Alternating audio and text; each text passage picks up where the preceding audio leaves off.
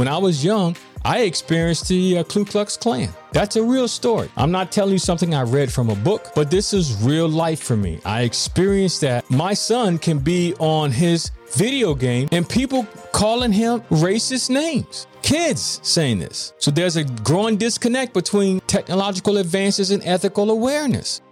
But I want to start off by making uh, a statement that I believe is critical in in order for us to have a better understanding of why this conversation is important.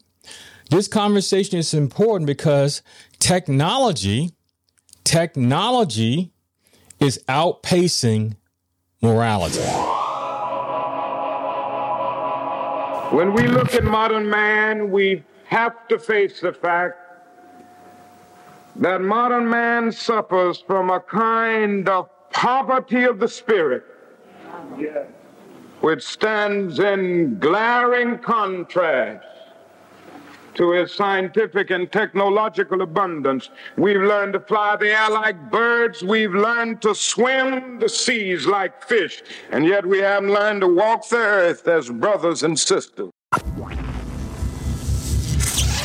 How many of you have seen the latest congressional hearings on the TikTok ban? You guys have seen that recently. Like that, that, that's what I'm talking about. The major concern that people have is is our technology helping us or is is our technology outpacing our morality? But uh, because of that, there is a shift in how we use these platforms as a way to help us to become more productive but at the same time, the issue of morality and ethics are, are equally coming to the stage of conversation. So that's what many people are concerned about today is our morality is taking a back seat to our technological progress.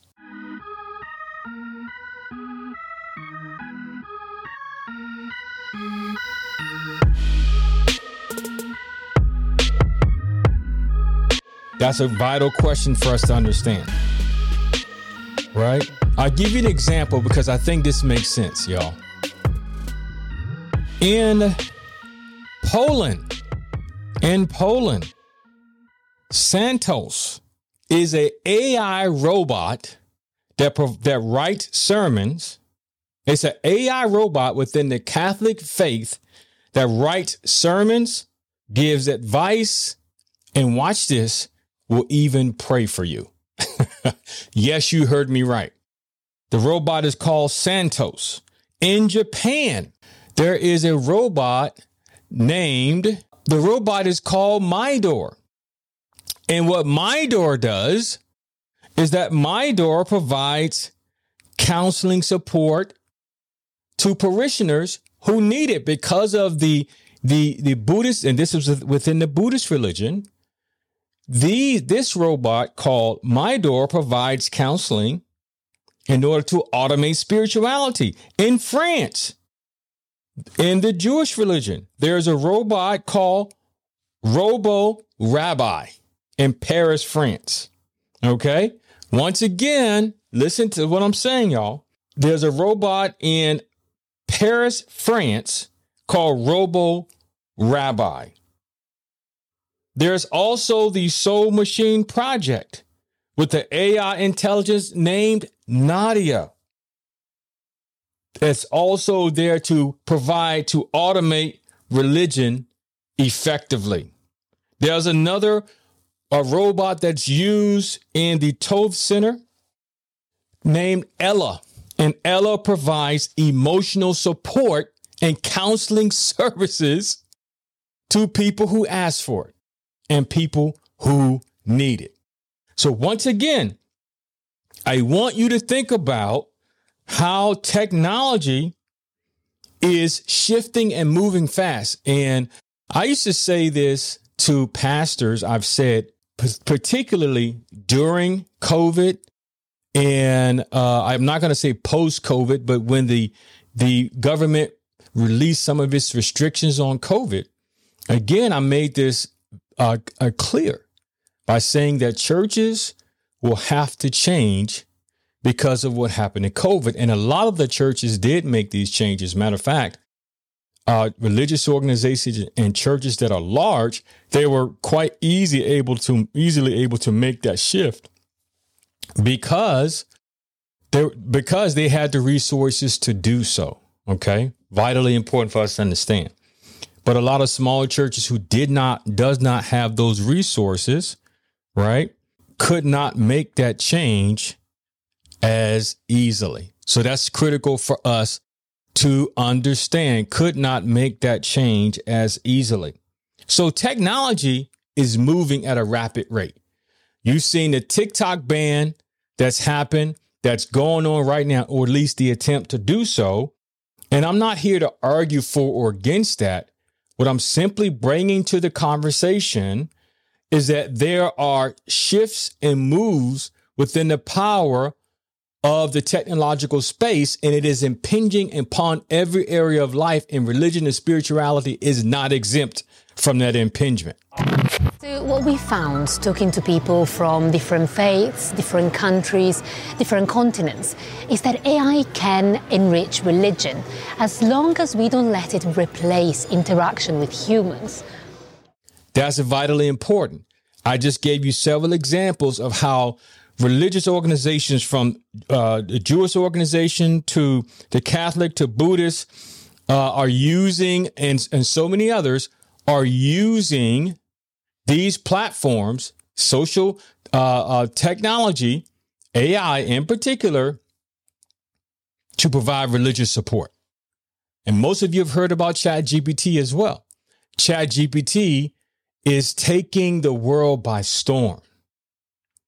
And I'm telling you, if you're not waking up to the reality of what's happening with AI right now and how it's going to affect every area of your life, you will be left behind and you will be a dinosaur. Now, I don't want you to become a dinosaur, okay? But this is something critical for us to understand. Now, Elon Musk has made several conversations that have been and these are have been recorded. These conversations have been recorded. He's had several interviews uh, that he's uh, uh, uh communicated with uh, people in the technological space and those who are on the cutting edge, perhaps, of, uh, bringing new and fresh ideas into the market. And what's important for us to understand in this particular conversation, why I bring this up is because what Elon Musk said, he said repeatedly that one of his worst fears and what he's most scared of is that AI is not regulated. It's quite dangerous technology, and I, I fear I may have done some things to accelerate it. Okay. And so what he's basically saying is that people can take AI and use it for nefarious purposes use it for nefarious purposes. And that is the biggest concern that most people have is that how this technology can be used with nefarious purposes. So, with that being said, almost instantly, the question of morality comes into play. The question of ethics come into play. And I want to talk to you today about that. I want to talk to you about number one, how can we use this technology in a way that is beneficial to, for us, that's helpful for us, how we can't be afraid of this technology, and how if we embrace the technology, we can't, we cannot. It is critical that we do not lose our sense of morality in the process. So let's start out by making this point even more understandable in your mind. And I'm going to bring to you a scripture verse. Okay, here's the scripture verse. This is in Matthew chapter 22, verse 37 through 40. Now, those of you who know me, once again, I'm a chaplain, a preacher, pastor, minister. So this is part of my ethical understanding. This is how I, one of the ways that I interpret the world and work in the world. So here's something important for you to understand. Jesus was asked by the Pharisees, What is the greatest commandment? In other words, what's most important in life? Out of all the scripture verses, out of everything that you read, out of all that you can hear, what is the most of out of out of all of your teachings? What is the most important of your teachings? One of the most important principles for one to understand. Okay? And Jesus said this You should love the Lord your God with all your heart, with all your soul, and with all your mind. But then he says, And you should love your neighbor as yourself. He goes on to say, On these two commandments depend the whole law and the prophet. There's over 600 and, and some odd laws that uh, people who followed uh, Hebraic religion during his time or Judaistic religion during his time that were set in stone, sort of like the Constitution for the United States. They're just laws and bills of rights and things that one should do. Well, I, want you to think about when he's referencing the law, I want you to think about it on that scale. So Jesus said this, which is a profound philosophical, religious, and just a human teacher. I think Jesus was the greatest example of that. And Jesus said this to all of us. He said, All the law and all the prophets, if you want to understand the essence of what they talked about and the essence of what they believed and what they taught, learn how to love God with all your heart, learn how to love your neighbor as yourself. Now, why is this important with technology? This is important in the realm of technology. It's because we got problems we have problems. We have progressed technologically. Our technological progress has outpaced our moral progress. So now our technological progress progress is face forward in front of all of us. But our moral issues are still antiquated. They're lagging behind. Some real world examples and dilemmas that causes the rapid technological advancements, right? uh, and what we should be concerned about. Here's some moral issues that are still hanging in the balance. Number one, the seduction of money. People still believe that money is the uh, roadmap to ultimate happiness. Now, I'm not saying that a person should be poor or broke. No, I'm not saying, um, you know, criticizing people who have material resources. But there are a lot of people out there who believe that money is the end all and be all to life. Now, I'm not saying for or against. I'm bringing the reality of how we have shotgunned into the future when it comes to technology. But we're still having issues with race. We're still having issues with sexism. These antiquated problems that have been going on, and particularly in the American culture for years, are, are almost like they're still present like we haven't progressed as a society. So what I'm saying is that our technology is outpacing our morality, and that's problematic. Why is it that we're not able to move beyond these traditional moral issues with the advancement of our technological feats?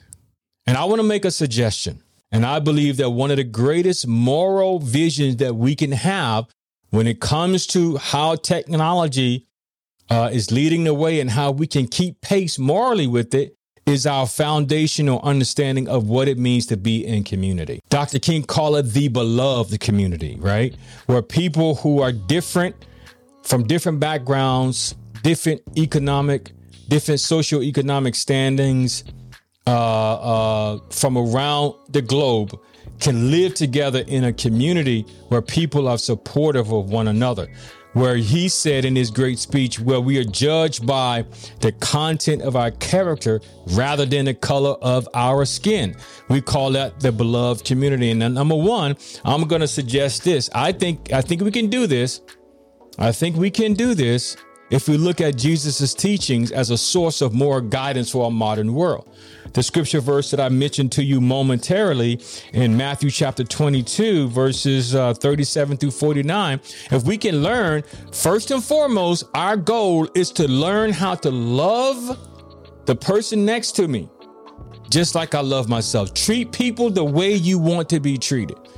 Now, there are many different tentacles that go out from that for me making that very, very broad statement, right?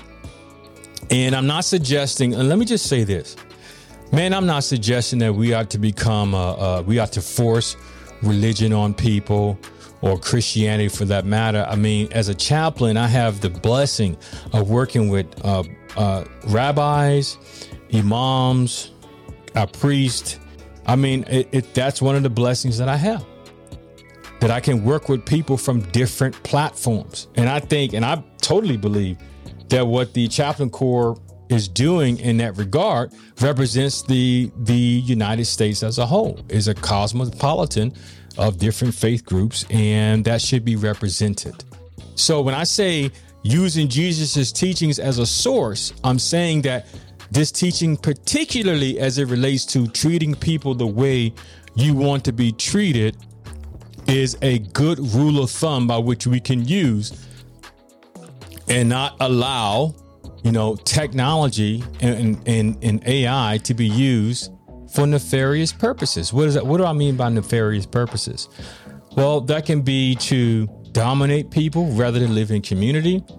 It could be to defame people by questioning their character if they've done nothing wrong.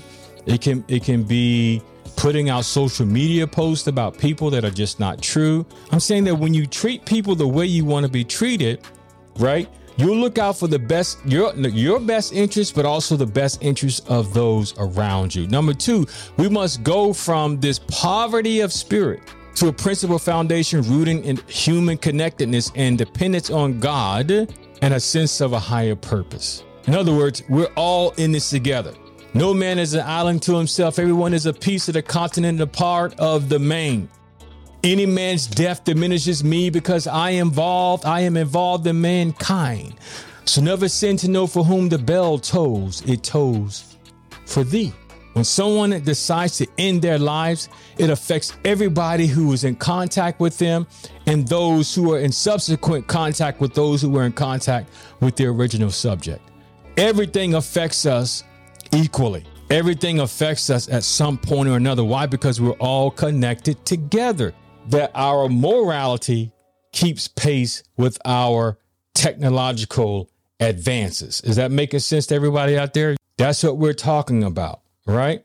So, so family, listen to me, man. Uh, uh, if you're watching on demand, thank you so much for watching. I want to make sure that you are tracking with me as we come to an end. I'm so grateful that you guys are listening today. So, what did we talked about? Man, we talked about bridging the gap between technological advances and ethical morality, ethical principles. We talked about the renewed ethics on morality and ethics in science, right? That's a big deal out there right now. We talked about applied to contemporary scientific and technological issues and initiatives that have integrated ethics and science research that have happened in the past and is happening right now.